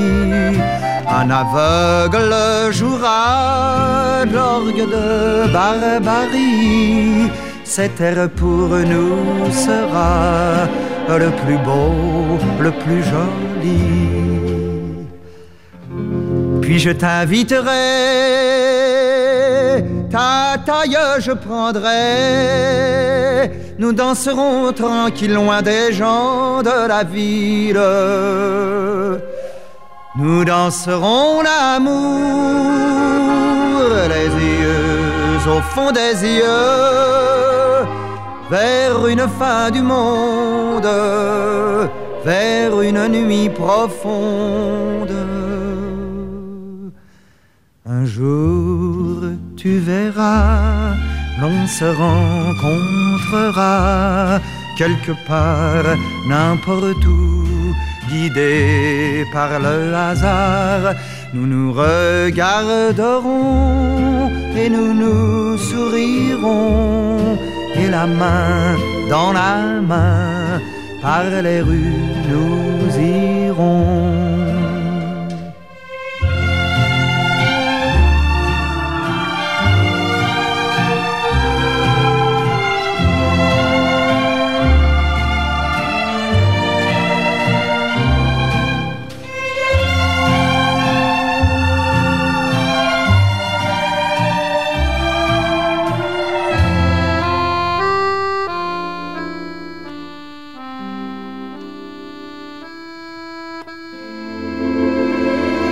Blijft een prachtig nummer van Marcel Mouloudji, Un jour tu verras. Hij zou dit jaar 100 geworden zijn, Frank van der Linden. Fantastisch, hè? Ja, ja. Wat is er zo bijzonder aan dit nummer voor jou? Goh, ja, dat is ook een hele mooie versie van Jacques Dutronc van dit nummer. Helemaal anders. Dus dat blijft in elk geval al overeind, die verschillende lezingen. Daar zit zoveel in. Hè. Het is ook alleen al de klank van dat eh, nummer. Dat lijkt uit een oude radio te komen. En het komt ook echt uit een oude radio. Daar zit ook veel... Ja, dat Frans is zo mooi. Hè. En eh, in dat Frans chanson, waarin echt melodieën echt ontwikkeld werden. Maar ook die taal is, is uniek. En dat is zoiets... Ik moet dan altijd een beetje ja, lachen. De, dus de manier waarop mensen muziek ervaren heeft dikwijls te maken met wat ze weten. Hè? En bijvoorbeeld als je merkt aan de reacties op dat nieuwe nummer van Stromae, dat eh, de mensen die daar het heftigst op reageren en het diepst tot zich nemen, dat, die kennen ook wel wat Frans. En eigenlijk als je dan aan luistert, zit je jezelf een beetje te feliciteren voor het feit dat je het begrijpt. En dat is heel oké. Dat is een heel klein gevoel, zo van, ah ja, ik, ik kan dat tot mij nemen, omdat ik genoeg Frans begrijp om eh, daarvan te genieten. En dat zit er ook in, maar tegelijkertijd een goed nummer kan je ook zonder kennis eh, iets doen. En bijvoorbeeld met dit heb je dat, en met dat van Stromae heb je dat ook. Alleen is jouw ervaring van zo'n nummer wel verrijkt door het feit dat je meer weet of, of meer, meer begrijpt. Snap je wat ik bedoel? Eh, niet helemaal. Nee, maar dat is gewoon, ja, dat heeft heel te maken met hoe de magie van muziek is dat mensen met verschillende kennis over die muziek, Ja. dat die dat allemaal heel diep kunnen binnenkrijgen, maar dat de kennis die je over die muziek hebt, als die groter is, dat, dat eh, ik zeg niet dat dat het genot verhoogt, maar dat verdiept het wel. Hè? Want vaak wordt gezegd, als je te veel over muziek weet, dan, dan wordt het koud en dan kan dat niet meer binnenkomen. En dat is natuurlijk helemaal fout. Je kan, als je dat nieuwe nummer van Stromae hoort, eh, eh, dan luisteren en zeggen, ah ja, die intro, dat is echt iets uit de Bulgaarse volksmuziek, dat is ook zo. Eh, en dan hoor je dat hij het opbouwt rond vier akkoorden, zoals heel veel nummers die tegenwoordig gemaakt worden. Dan hoor je dat hij in zijn tekst een soort frasering heeft die een beetje naar Jacques Brel refereert. En als je dat allemaal weet, toch kan je toch aangegrepen zijn door die song. En mensen die dat niet weten, kunnen ook heel aangegrepen zijn. Maar de weet, dingen weten ver, ik zeg niet verhoogt, maar verbreedt het genot van muziek eigenlijk. En dat is wel heel prettig. Ja. Het gaat ook over de liefde natuurlijk. Hè? ja. Het staat ook op jouw eh, Spotify-lijst die je hebt gemaakt voor Bond zonder naam. Ja. Met allemaal nummers over de liefde. Ja. Wat heb jij doorheen de jaren geleerd over de liefde? En niks geen kloten natuurlijk. en al zeker niet uit muziek, eh, want dan zou ik het wel eh, beter doen. Ja, nee, over de liefde kan je alleen maar leren uit de liefde en over het gebrek daaraan. Hè.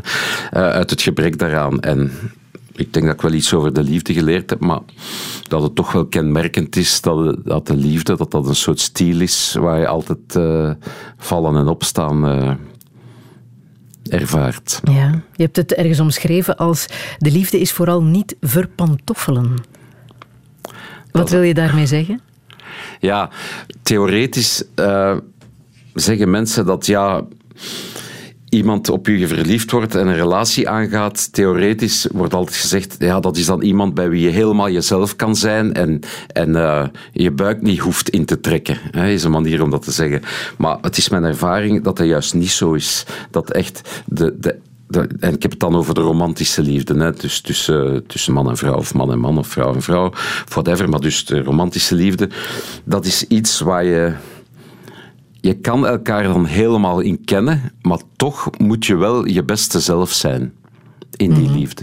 En dat, is, dat, dat klinkt minder romantisch dan te zeggen, ja, ik kan mij helemaal laten gaan daarin. Nee, je moet gewoon, eh, en dat is wat de liefde dan met je doet, dat maakt van jou eigenlijk een beter mens, gewoon omdat je toch in een soort constant examen is het niet, maar in een constant elkaar in orde houden zit. En dan, ja, je kan liefde echt kapot laten gaan door te verpantoffelen, door te vertrouwd met elkaar te zijn. En dus, Niet meer je best te doen. ja, en naar het wc te gaan, in elkaars bijzijn. En eh, daar, daarmee moet je heel erg oppassen. Je moet altijd je best doen. En ja, alweer theoretisch denk je van, ja, de liefde is juist waar je niet je best voor moet doen. Dat moet vanzelf komen. Maar de praktijk leert dat, het, eh, ja, dat je er iets voor moet doen. En dat is goed zo. Over die verloren liefde met eh, de moeder van jouw twee kinderen heb je een plaat gemaakt, hè? een nachtwerk. En daarin staat onder andere deze zin. eh, het was liefde van een soort die ik niet meer wil beleven. Is dat ook een les dan die je voor jezelf hebt uitgemaakt? Nee, dat is gewoon een zin in een liedje. Eh, en ik Ja. meen die zin ook, maar eh, het is kenmerkend voor liedjes dat je die zin meent op het moment dat je hem schrijft of, en ook op het moment dat je hem zingt, maar dat, dat je ook het omgekeerde kan voelen. Ehm, in liedjes zitten dingen die, ja, die ook tijdelijk zijn, maar die hopelijk universeel herkenbaar kunnen zijn voor mensen die ernaar luisteren. Ja, die zin was waar en is waar, maar ook weer niet. Hoe luisteren je kinderen naar jouw nummers? Niet. Niet? Helemaal niet? Verboden? Bijna niet. Nee, eh, nee, nee. eh, niet verboden, maar niet gewild door hen. Waar luisteren ze wel naar? Ik vind dat, ja, die luisteren naar waar normaal kinderen naar luisteren. De, de muziek van nu. Mijn zoon, toen die, eh, die is nu elf, toen die vier jaar was, luisterde die, was die echt, ging die naar rockmuziek. En hij zei dat ook, papa, ik hou van rock and roll. Eh, en ik vroeg hem dan, ja, wat bedoel je daarmee? Ja, muziek met harde drums en luide gitaar. Ik dacht, ah, goed, opvoeding al geslaagd. Maar in de jaren daarna is dat helemaal mislukt. en dus is allemaal ja, muziek van nu, eerder hip-hop gericht eh, binnengekomen. En dat is ook goed, want ik hou ook wel van hip-hop. Eh, en ja, ik, ik maak echt een, bijna een, een bewuste keuze om mijn kinderen niet te willen muzikaal opvoeden. Dat zal dan wel komen.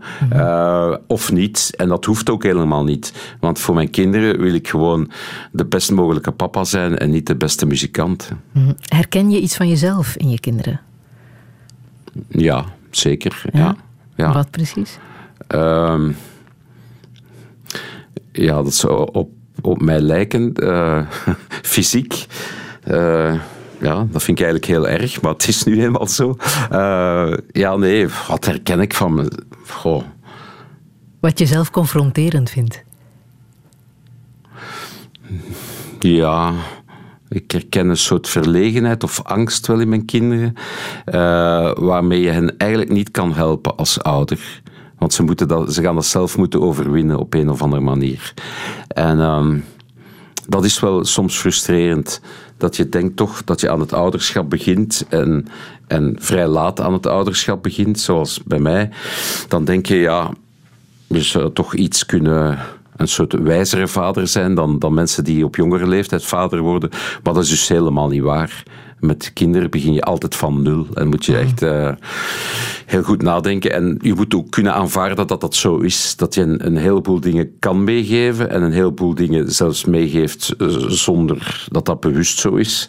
En er is dan wel een zone waar je van 10% zal ik maar zeggen, waar je kinderen kan corrigeren of gidsen en zo. En daar moet je dan super je best voor doen. En dat vraagt heel veel inzet en eh, overtuiging en, en tijd ook. Eh, maar voor een deel moet je ze ook loslaten, zoals eh, de zen-boogschutter de pijl moet loslaten voor hij zijn doel raakte. Wat vind je het moeilijkst aan het vaderschap? Alles, Alles. ja. En zeker ook het praktische. Ja? Ja, ja dat, is, eh, dat is gewoon veel werk dat je natuurlijk in volle liefde doet. Maar eh, het is heel tijdrovend en het vraagt heel veel energie. Maar ja, dat is, het is, tegelijkertijd is het de normaalste zaak ter wereld. Dat is jouw job als, als, als dier om... om veel tijd in je nageslacht te steken. Hè. En wat ik voor de rest moeilijk vind, is wat ik net zei, dat je altijd het gevoel hebt dat je weer eens van nul begint en dat alles wat je dacht dat je voor waar aan kon nemen, dat dat niet altijd zo werkt. Soms wel en soms niet.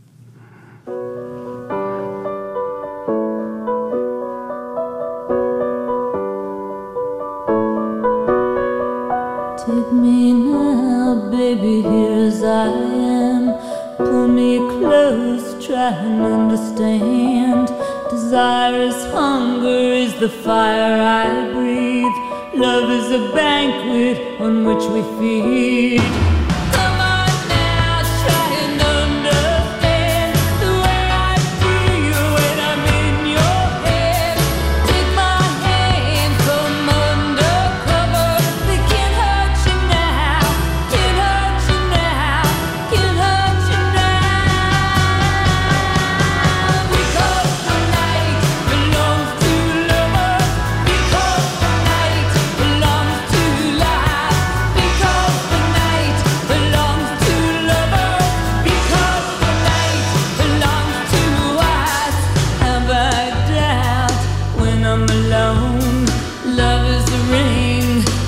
Telephone. Love is an angel disguised as lust. Here in our bed until the morning comes.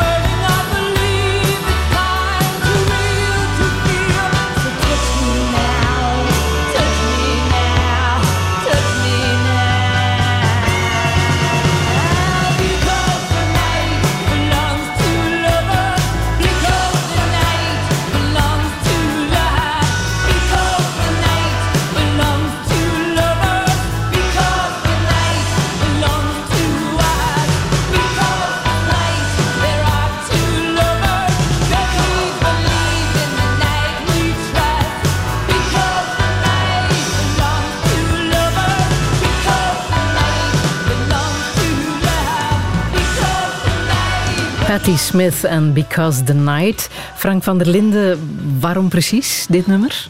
Ja, een van de mooiste passionele liefdesnummers. Hè. Ze heeft dat ook geschreven eh, ja, op basis van een song van Bruce Springsteen. Eigenlijk heeft ze een, song van Bruce Springsteen verder uitgewerkt. En eh, Bruce Springsteen is eh, ja, verreweg mijn persoonlijke held. En, en Patti Smith is ook wel een beetje een persoonlijke heldin. Wat maar ik- nog nooit een concert gezien van haar. nog nooit. Nee, het, het dichtste dat ik bij haar geraakt, geraak is... Ik volg haar op Instagram. En die heeft altijd heel mooie poëtische Instagram-posts. Maar voor de rest, er zijn niet zoveel van mijn helden of heldinnen die ik niet live gezien heb. Maar nee, nog nooit in de buurt geweest van Patti Smith. Gelukkig heb je nog een heel leven, hè Frank? Ik heb nog een beetje tijd, ja. Ja, Valentijn volgende week. Heeft dat een betekenis voor jou? Ja, eh, vooral dat ik eigenlijk al iets had moeten plannen. en dat ik... Niet verpantoffelen, hè Frank? Ja, ja, ja, ik had dat echt eh, eigenlijk gisteren al moeten doen, maar ik eh, ga dat vanavond proberen te plannen. Nog een heel leven, zeg ik. Deze zomer word je 60, hè? Ja, Wat ga je daarmee doen? niks. Helemaal niks? Ja, is, ik heb eh, mijn 59ste goed kunnen vieren doordat door dat ik van, van mijn, mijn prachtig lief twee verrassingsfeesten cadeau kreeg. En eh, ja, ik denk dat zij onmogelijk daarover kan gaan. Dat, dat, kan- kan nu moeilijk eisen dat ze drie verrassingsfeesten voor mij organiseert eh, voor mijn 60ste. Misschien doe ik wel een feest, maar ja, de laatste twee jaar is elke beslissing voor, eh, voorlopig hè, over dingen die je kan plannen qua feesten. Het zou eigenlijk wel fijn zijn om deze zomer echt wel een, een giga eh, en lichtjes decadent feest te hebben. Ja, misschien moet ik dan maar toch zelf, Beginnen te plannen. zelf beginnen plannen. Ja, ik Ja. denk dat het wel mogelijk kan Ja. zijn. Ja. Maar voel je dat je ouder wordt? Ehm, Fysiek? Ja, fysiek wel, ja. Ja, ja, ja. Waaraan? Eh, ja, s'morgens opstaan en meestal moet ik eh, vroeg opstaan. Ik vind dat altijd erger. Ik kan ook steeds minder tegen de winter. Dat is echt iets, iets heel vervelend. Vroeger liet ik mij totaal niet gelegen aan gelijk welke weersomstandigheden. Maar nu, ik, ik haat echt de winter. Eh, en dus bestaat de kans dat ik mijn leven nog in Benidorm ga eindigen. Eh, want ja... Al zingend kan dat, hè? Ja, ja, ja. Ja. Hoe dicht heb je al bij de dood gestaan? Tot mijn grote geluk eh, bijna nooit. Eh, hoewel, allee, we lopen altijd, altijd een beetje langs de dood. Van, van als je in een auto stapt, kan dat. Hè. Maar eh, ik heb wel twee jaar geleden iets voor gehad. Ik ben in een put gevallen naast mijn huis. In het donker. De details bespaar ik jou. En dan heb ik mijn been heel erg bezeerd. Maar ik wou daar niet flauw over doen. Dus ik ben die nacht, dat gebeurt, niet naar de spoed daarmee gegaan. En eh, de volgende dag ben ik eh, ja, voor mijn kinderen beginnen zorgen en beginnen werken. En eh, dan ben ik in die namiddag toch wel naar de spoed gegaan met dat been. Want dat was ondertussen heel erg aan het opzwellen. Dat zag echt niet goed uit. En toen ik daar toe kwam, zeiden ze van... Meneer, dit is levensbedreigend. Waarom staat u hier pas? En het kon dus zijn dat ja, door de hevige bloedingen binnen in dat been, dat ik eigenlijk ter plekke had kunnen doodvallen. En dat heb Oh. ik natuurlijk niet beseft tot dat moment, want alweer, ik wou niet flauw doen. En eh, ik ja, dat was, ik had maar beter flauw gedaan, want dan was dat sneller opgelost. Uiteindelijk hebben ze dat toch kunnen fixen. Dat heeft mij een viertal operaties gekost. En eh, mijn been ziet er nog altijd lelijk uit. Dus eh, mijn catwalk-dagen zijn wel definitief voorbij. Maar ik, ik heb dat overleefd en ik heb, ik heb het eigenlijk niet beseft dat ik toen op, echt op zo'n domme manier er heel dicht had bij kunnen staan. Maar bon, je moet eigenlijk altijd leven met beseffen dat morgen gedaan kan zijn. Hè. Ik, ik ben nu nog gezond. Eh, maar ja, dat heb je met alles. Hè. Ieder van ons kan, kan morgen heel slecht nieuws krijgen daarover. En eh, ja, we moeten het gewoon van elke dag iets maken. Hoeveel jaar ga je nog door met de mens, denk je? Toch wel tien jaar, denk ik. Ja. Zie, en dat is niet alleen van mij afhankelijk. Als je mij vraagt hoeveel jaren ga je nog door met muziek, dan uh, ik, ja, ik, ik, ik kan niet stoppen. Tenzij uh, mijn lichaam mij aangeeft of mijn geest mij aangeeft dat dat niet meer gaat. Of dat mensen uit mijn entourage zouden zeggen, ja, nu doe je het beter niet meer. En ik hoop dat het zal gebeuren, dat iemand mij dat zegt. Dat ik maar beter niet meer op het podium kan gaan staan. Maar met die band eh, ja, ben je ook afhankelijk van andere mensen. En wij praten daar niet echt over. Maar ja, de normale houdbaarheidsdatum van, van een band is acht jaar. We doen dat nu al dertig jaar. En ja, dan ben je een soort grens voorbij dat je zegt, ja, het zou dwaas zijn om nu te stoppen. Hè, om na dertig jaar huwelijk ineens te gaan scheiden. Dat, dat heeft geen enkele zin meer. Dus we gaan daar wel zo lang mogelijk mee doorgaan. Ja, tot je zeventigste, op zijn minst. Ja, of misschien nog iets langer. Ja. Welke boodschap wil jij hier nog meegeven, Frank? Eh, geen enkele. Wees, li- wees, lief, wees lief voor elkaar. Ja. Ja, dat is in elk geval een hele mooie. Zullen we eindigen met Old Town van Phil Lynott? Goed idee. Dat is Ja? een prachtig popnummer van iemand die eigenlijk weinig popnummers maakte. Hè. Dat was een beetje harde, harde rocker, Phil Lynott. Maar die heeft eh, één soloplaat gemaakt met de prachtigste popmuziek op. En eh, Old Town is echt een heel mooie, nostalgische popsong. Mhm. En ik hoop dat we hem helemaal kunnen laten spelen nu. Dan zal ik hem nu starten. Ja.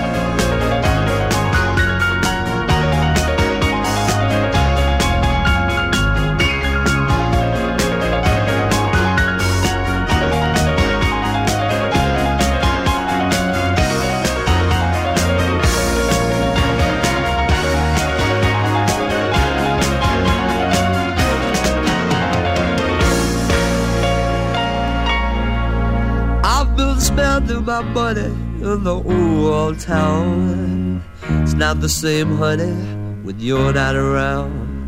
I've been spending my time in the old town. I sure miss you, honey. Now you're not around. Now you're not around this old town.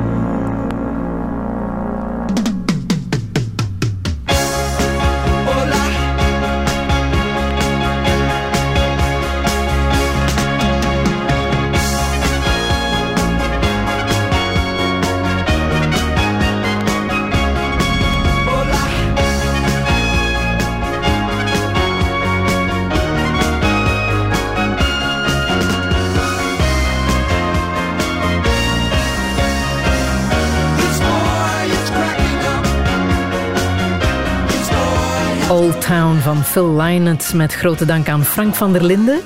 Niet te zot op het feestje van 30 jaar de mens in de Lotto Arena op eh, 26 maart. We willen graag dat je nog minstens eh, 10 jaar doorgaat. Oké. Volgende week komt stand-up comedian eh, Dina Vadani vertellen wat haar raakt in het leven hier in Touché. Fijne zondag nog.